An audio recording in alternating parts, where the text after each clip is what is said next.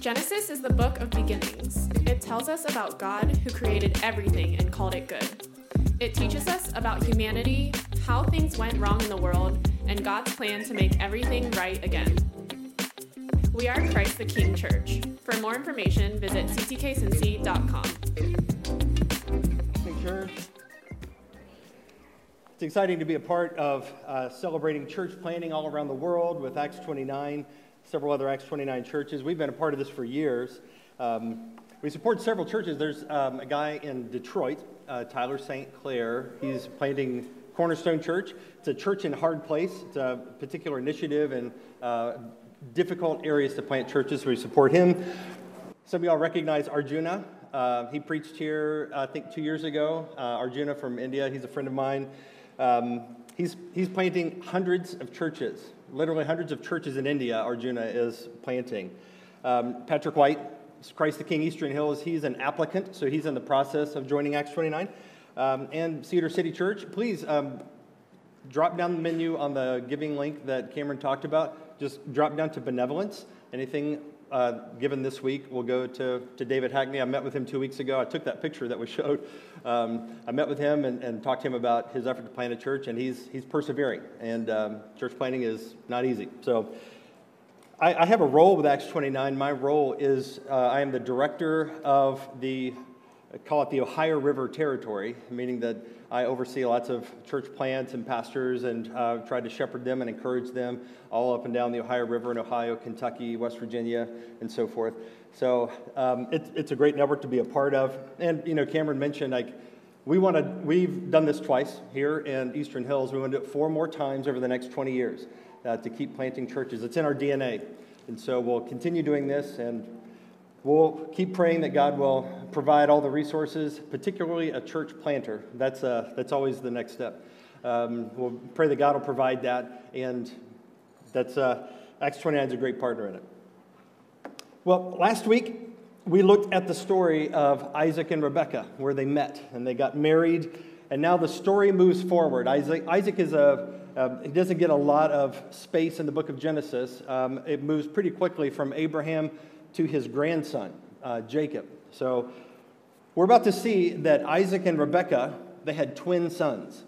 And these twin sons are Esau and Jacob. And although Esau is the older of the two twins, the covenant promise passes to Jacob. Genesis 20, 25 to 35, which is, we're going to pick it up today in 25. These 10 chapters of the book of Genesis is all about Jacob as he takes center stage in the book. And the story and his story is marked by several different conflicts. He has the story, uh, his conflict with his older brother Esau, a conflict with his dad, Isaac, conflict with his uncle, Laban, and ultimately there's a conflict with God. That's Jacob's story. So Jacob was the son who wasn't loved. His dad didn't love him, his brother rejected him, his uncle Laban took advantage of him. God was the one that truly loved him. And even though Jacob was a good man, um, his father Isaac didn't value Jacob's qualities. He preferred Esau, who's Jacob's brother. And maybe you can relate to this. You know, a lot of us, we go through life, um, maybe feel invisible, maybe feel like you don't have a whole lot of the things that the world values. And so you just don't feel like you, you have a place to fit in. You know, growing up, I was the middle child. I had a firstborn personality, but I was still the middle child. And so uh, my older sister, she was popular and beautiful, and everybody knew her and everybody loved her, and I was, call it, always kind of in her shadow. Um, Jacob is the middle child. Even though he's a twin, he's still kind of a middle child here. You know, we're all affected in big ways by the family of our origin. And these experiences that we have in childhood, they, they affect us for the rest of our lives. And so, because of this, uh, a lot of people, they just feel second rate. They feel unlovable or unnoticed. They feel like they're never quite good enough, and a lot of times even have a hard time giving and receiving love in a healthy way. Well, in Jacob's case, he didn't have the love of his earthly father, but God taught him to receive love from his heavenly father. So let's dig in. We're in Genesis chapter 25. Genesis chapter 25. And we want to pick up our story in verse 19. These are the generations of Isaac, Abraham's son. Abraham fathered Isaac, and Isaac was 40 years old when he took Rebekah, the daughter of Bethuel the Aramean of Paddan Aram, the sister of Laban the Aramean, to be his wife. And Isaac prayed to the Lord for his wife because she was barren. And the Lord granted his prayer, and Rebekah, his wife, conceived. The children struggled within her. And she said, If it is thus, why is this happening to me? So she went to inquire of the Lord, and the Lord said to her, Two nations are in your womb, and two peoples from within you shall be divided. The one shall be stronger than the other, the older shall serve the younger. Let's pause here. So Isaac and Rebekah married when he was 40 years old. And a few verses later, it says that the children were born when Isaac was 60. So she was barren, infertility, for 20 years. But finally, they prayed, God answered their prayers, and Rebekah conceived, and she conceived twins, but it was a hard pregnancy, it says. Verse 22 said the children struggled or jostled within her. So before they were even born, these two twin sons growing within her had a contentious relationship.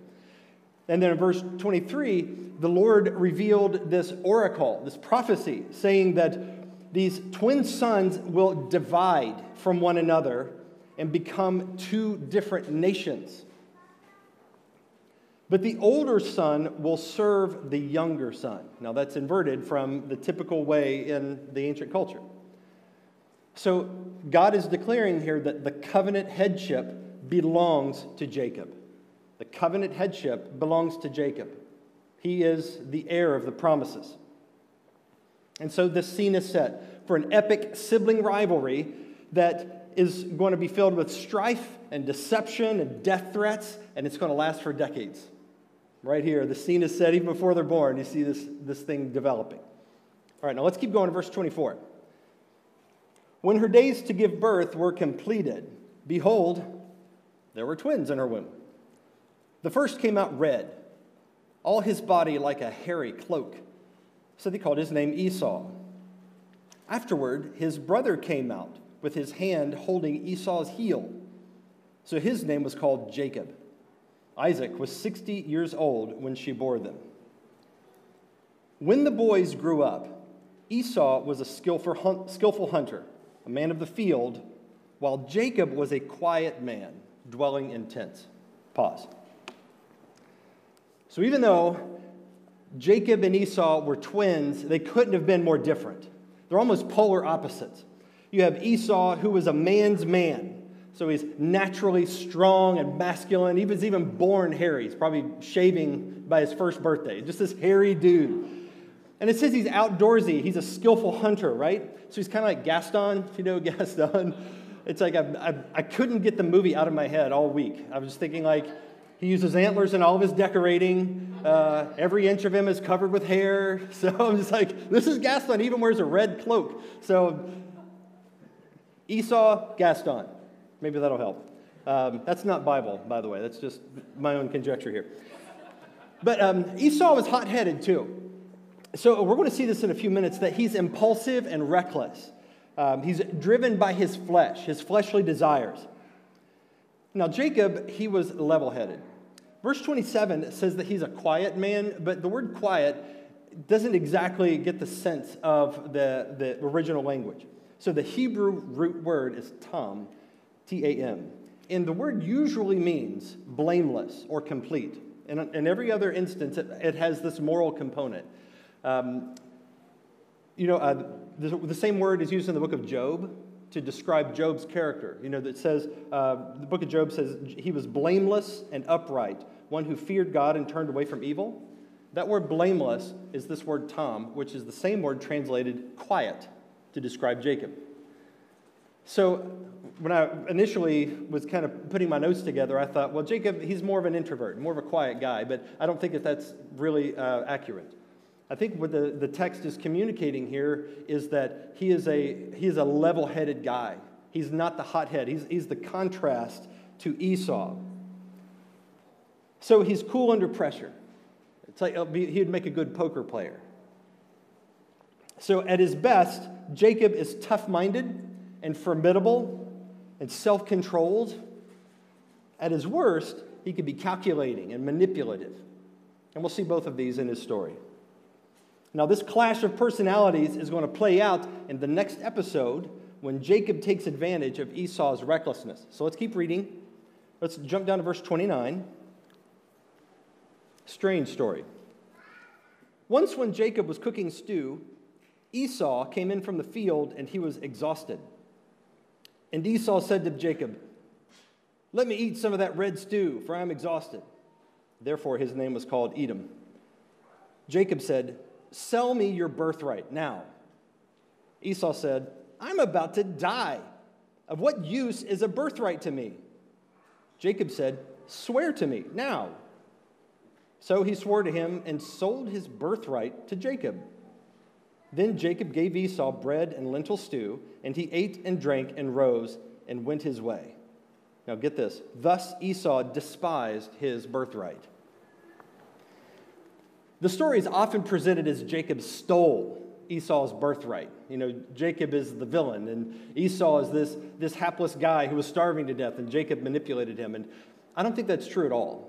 I think the, the, the emphasis here in Genesis is that Esau despised his birthright. This is a negative judgment on Esau's character. Now, the birthright wasn't just land and camels and houses and riches and so forth. The birthright included the promises of God, right? It's the, the covenant that was initially given to Abraham being passed down. So, the authority and the responsibility of the covenant, the spiritual headship of the family, was part of this birthright. Now, verse 34 says Esau despised his birthright. So, Isaac, his father, who had received this oracle previously, where the older shall serve the younger, Isaac should have already given this blessing to Jacob. He should have already made it known that the birthright belonged to the younger son and against the convention of their culture. But God decreed it in verse 23 the older will serve the younger. Jacob was to be prominent. But Isaac didn't do it, he didn't give it to Jacob. And the reason is that Isaac and Esau shared the same weakness. And that weakness is mentioned in verse 28 he ate of his game, meaning that Isaac had a taste for the food, the wild game that Esau would hunt and bring home. So Isaac and Esau, they have this common interest in hunting, and thus it says Isaac didn't love Jacob, he loved Esau. Now, Jacob, he knew that his birthright rightly belonged to him, and that his father had failed to fulfill the responsibility to pass it to him. So, Esau, we see that he's unfit for the responsibility. He's too much of a hothead. He was a brute, a bit of a wild man, and easily given over to his fleshly appetite, as we've seen in the story here. So, he didn't care about the birthright, he despised his birthright. And the book of Hebrews actually mentions this very story when it says in chapter 12, as an admonition. It says, Don't be unholy like Esau, who sold his birthright for a single meal. So, whenever Esau came in from the fields, he was tired, he was hangry, you know, over dramatic. He's like, I'm about to starve, I'm going to die, give me some of your food. And whenever Jacob saw how badly Esau wanted the food, he said, I'll sell it to you for your birthright. And Esau took the deal. He didn't care. He's like, yeah, whatever, whatever. Take the birthright. Just give me some food. He, he's so, he, he, was so consumed with his hunger at that moment, so focused on the present tense. He didn't really have much regard at all for what it was that he was giving up. So he swore an oath and gave up everything. And then after eating the food, it says Esau rose and went his way. So clearly he wasn't starving to death. He was just hungry. You know, we all, we've all been that way.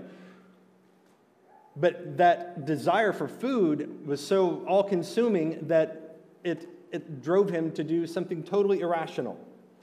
He was just impatient. So delayed gratification was not on the menu. He was only concerned with the here and now. He despised his birthright. He was unholy, as Hebrews 12 16 says. He didn't care about the covenant and the blessings. So, the picture that is portrayed here of Esau is that he's an aggressive guy. He's impulsive. He, he, he is given over to his fleshly appetites. So he hadn't learned yet how to control his impulses. Now, God created men for a dominion. Men are naturally competitive, men are naturally more aggressive.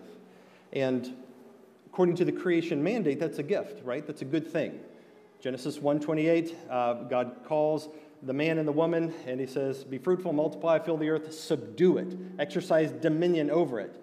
And the masculine aggression and competition that men typically have is well suited for that task. God made them, made men with this ability. So masculine aggression is hardwired in. It can be a powerful thing. And as boys grow up to be men, there's this dragon that grows within them. And that dragon is their masculine aggression or masculine energy. And it needs to be tamed. So, that dragon of masculine strength would include a desire for conquest, for honor, for sex, for money, for fame, for success. All of that is, are things that men are naturally going to crave. And those desires can be good and God honoring.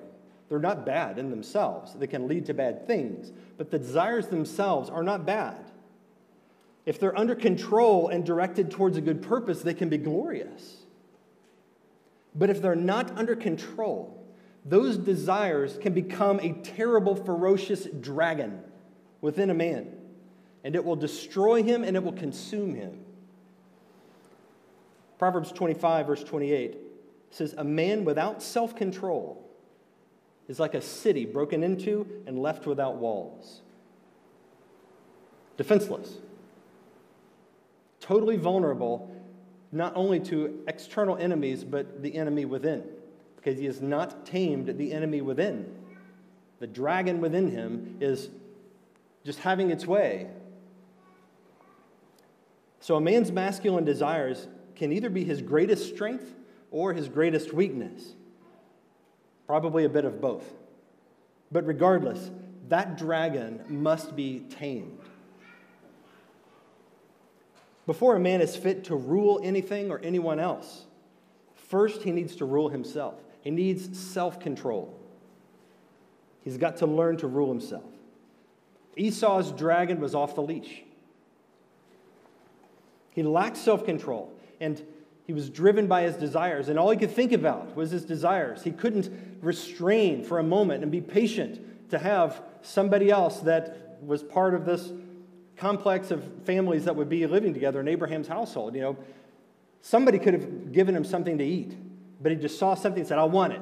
And he gave everything up to get the one thing that was right in front of him, and he couldn't delay it long enough for somebody else to prepare it. It would have taken half an hour, maybe an hour, but he he just was so overcome with his hunger.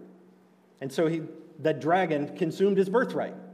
He wanted it so bad that he just gave it all up. So he was impulsive, and impulsive decisions are rarely the right ones. He was a reckless fool. Now, we all know of stories. We've seen and heard stories of people who put themselves and their children in danger just to get high one more time. A reckless decision.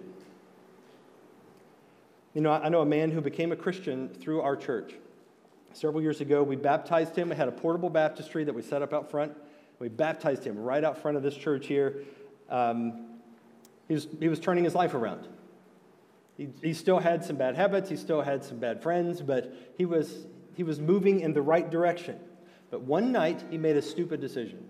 One night, he went out with some friends and he made the dumb decision to give in to peer pressure, and he stood watch while his friends, or friend, I think there was just one other guy, his friend robbed another person at knife point. And so the police arrived on the scene, and he kind of tossed the knife aside, but tracked him down. The police found the knife, and now he's about halfway through a 12 year sentence in prison. So it was a dumb decision. The dragon within him couldn't tell his friend, I ain't going. I don't care what you say. Let's look at verse 28. I think verse 28 is, we're going to be able to identify the source of some of Esau's problems, some of Jacob's problems. Isaac loved Esau because he ate of his game, but Rebekah loved Jacob. Isaac loved Esau because he ate of his game, but Rebekah loved Jacob. So, just as Jacob and his brother had this contentious relationship, it also seems that he had a contentious relationship with his dad. Only his mother loved him. of course, everybody needs their mother's love, right? I mean, like, we need our mother's love. But everybody also knows instinctively that a mother's love is going to come naturally. Uh, a mother's love is more can be assumed by default. It's not the case with a father's love. I mean, a mother carried him, she gave birth to him, she nursed him, cared for him. Of course, mothers love their sons. But it's a different story with fathers. Some fathers leave, some fathers stay, some, are, some stay and they're emotionally distant. Different kinds of fathers. You know, I know a man in his 60s who told me once that he went his entire life never hearing his father say, I love you. And the fact that he told me that in his 60s says a lot, doesn't it? It means that that left a big scar in his life because he never knew his father's approval. Some fathers will only express love when their son performs well. Love is the carrot at the end of the stick, and they can never get there. Some fathers are like Isaac, where they play favorites and they choose and prefer one son over another or one child over another, and the son that isn't loved they're, they're wounded by that. And so Isaac was not a great dad. He was not a great father. He openly rejected his one son and played favorites with his other son, and that scarred Jacob. He left a big hole in his life, and the fact that it's pointed out here in the text is noteworthy. There's something deeply psychological about fatherhood. And that's good. I mean, God, God's designed us this way to, to need affection from mothers and fathers, and we need them. Those are different kinds of love, and we need them for different reasons. But there's something deep and psychological about the love of a father.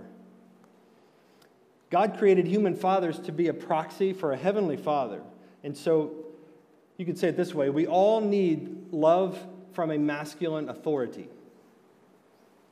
So, in one way or another, we've all been profoundly shaped by our fathers our dads by his presence or by his absence. If you've never met your dad, that shapes you. He left a, he left a big imprint by his absence. Let me read you something. Let's see if we'll play a game of who said this. Okay, I'm going to read you a quote. See if anybody knows who said this.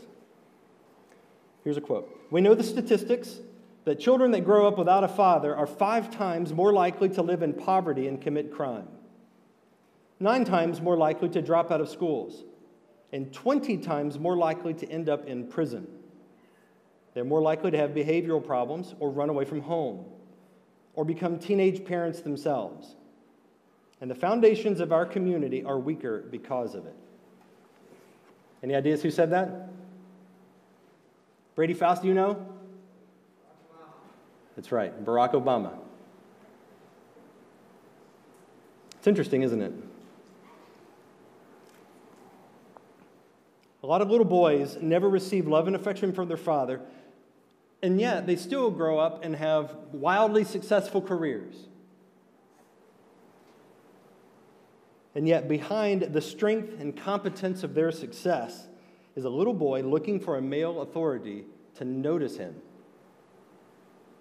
He's driven by a desire for a father's love. You know the movie Citizen Kane? This just popped into my head. The movie Citizen Kane is a story about a boy who needed his father's love. And it haunted him his whole life. Many little girls never receive healthy love and affection from their father. Or, in many cases, they do receive unhealthy affection, and it's abusive. And so, as a result, they grow up with this distorted view of male affection and even a sexualized perception of their own value. I read a story once. Um, I can't remember where I read it, but I, I clipped it. Um, the woman, her name is Stephanie, and she was a former exotic dancer. Here's, here's what she said She said, From your father, you learn how a man is going to treat you and love you, and how you see authority and how you react to authority. When there's not that male influence, there's this void, this hunger for male attention. I definitely needed that and wanted that in my life. The thing that struck me when I read this is that she was not a Christian. She was just writing from her own experience, but she, her insight is spot on. You may know of uh, David Spade, the actor, Tommy Boy. Gifted, gifted actor. Uh, David Spade from Tommy Boy, he grew up with his mom and his dad and uh, his brothers in house in the suburbs. You would think kind of a, a typical American life. And uh, he said once in a story that you know, he, was, he was out playing football with his dad, and his dad said, uh, Hey, David, go out long for a pass. And so he'd go out, and he said, No, go even further. And he went out further, go even further, and went out further. And he said his dad literally turned around, got in his car, and left, and he never saw him again. He just sent him away and abandoned his family. Later on, uh, his mom got remarried, and then he got a new stepdad. But then, whenever David Spade was 16 years old, that man killed himself. So there's this wound, right? This father, this father wound in his soul. And he's like a lot of comedians. A lot of comedians will make a career out of using comedy as a form of therapy. Fathers, if you've got children, let me speak to fathers for a moment. Your presence and your love and your authority are the best gifts that you could give to your children. Your love, your authority, your presence, those are the best gifts that you could ever give your children. Spare your children the expensive toys and the elite education and the fancy clothes because that's not what they need. They need you. They need their father to be present with them, to notice them, to talk to them, where they know that their father cares about them, sees them. They need to know what it feels like to be loved and accepted, not only by their father, but what the father represents, which is a good, strong male authority. They need to love that because, as you can see where I'm going, for, going with this, that, that conditions the heart and orients the heart in a particular way. When they, learn to, when they learn to receive the love and discipline of a good father, it's like boot camp for their souls that trains them to receive the love and discipline of their heavenly Father and to receive His goodness and to trust His goodness and His character. No child should ever have to wonder if his or her daddy loves him. And it's not that hard to show it to them. In the same way, no Christian should ever have to wonder if their heavenly Father loves them. Of course, He does. Of course, He does. We just need to believe that. So, this was the hole in Jacob's heart. He was well acquainted with heartache. And it comes from not receiving the love of his earthly father. Now, I'm not, I'm not psychologizing the text here. As you read through the text, as we go through it over the next few, few weeks, this should become pretty evident that he is seeking a blessing. What he wants is a blessing. He spent his whole life haunted by that, and his story is dominated by a hunger for a blessing. And eventually, what Jacob learns is that no earthly blessing from any human being can satisfy him. And so the, the story reaches a crescendo in Genesis 32 when he wrestles with God. And do you remember what he says to God when he wrestles with him? He grabs God by the feet and he says, I won't let you go until you bless me. He needed the blessing of his heavenly Father. He didn't have the advantage of learning it and being conditioned into it by a human father's love. And so God, in his loving kindness and tender mercy, revealed it to him directly. And the scriptures make it clear that God's love for Jacob was a covenant love. It was not based on anything good or bad that Jacob did. It was based purely on God's love. I, we, we're not going to get into the scriptures about God loving Jacob before. You can read about it in Romans 9 and Malachi 1. But God's love for Jacob is a covenant love that was present with him throughout his life before he was even born. So, the covenant love that God had for Jacob is the same covenant love that God has for us. We don't have to perform to receive our Heavenly Father's love. Amen? That is such good news. God's love for us is not based on our behavior. It's not based on anything about us. It's not about our intrinsic performance or value or anything about what we bring to the table or we create it for ourselves. It is always something that God gives to us as a result of His covenant. It's not by works, we receive it by faith. And ultimately, God's covenant love is not about us, it's about God. God's covenant love is about the display of his infinite glory and beauty. It's about him and who he is, because he is a gracious and compassionate God, showing steadfast love to thousands of generations of those who love him and are called according to his name. So, just to put this simply in crayon, God's love for you does not depend on you being smarter or stronger or prettier or richer, more educated, more successful, more talented, more creative, more athletic, more influential. God's love, God's love doesn't depend on how well you dress, where you live, where you went to school. It doesn't make the slightest difference what your family was like, whether or not your own uh, earthly father loved you or noticed you.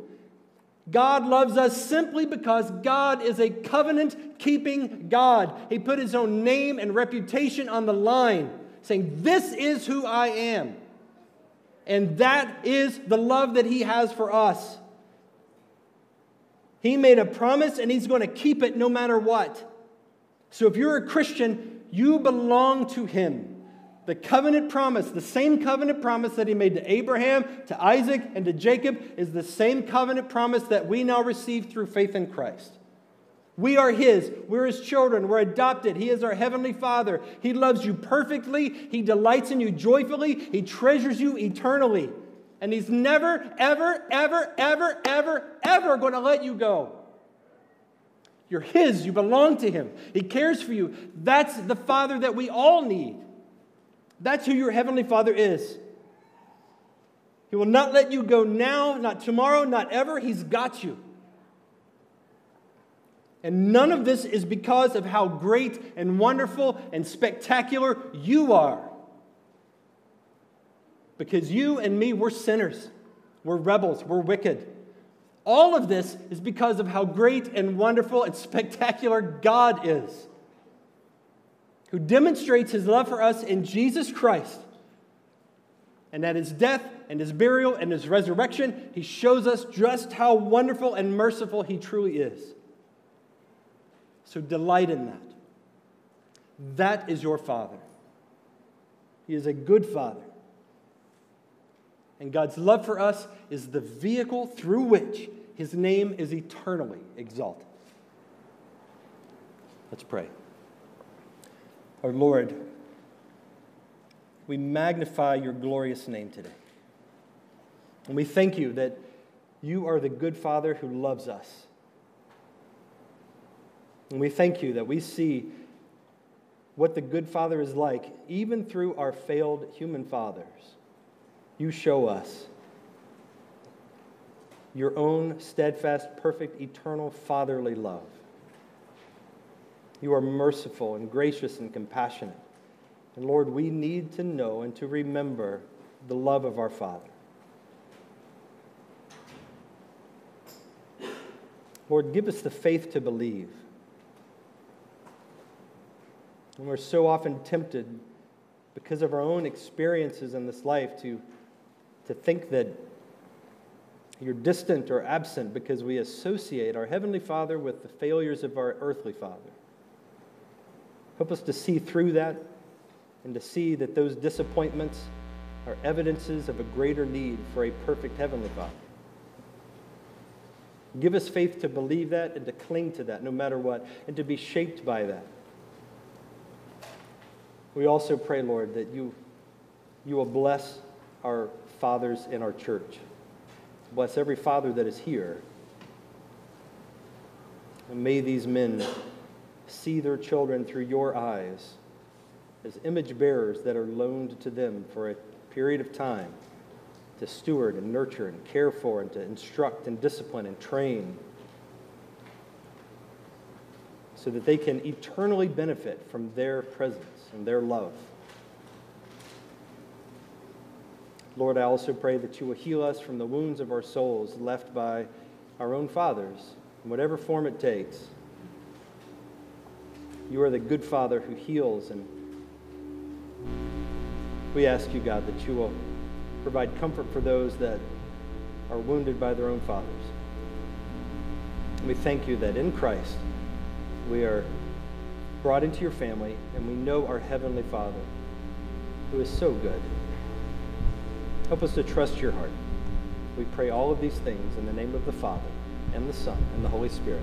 Amen. We are Christ the King Church. For more information, visit ctkcincy.com.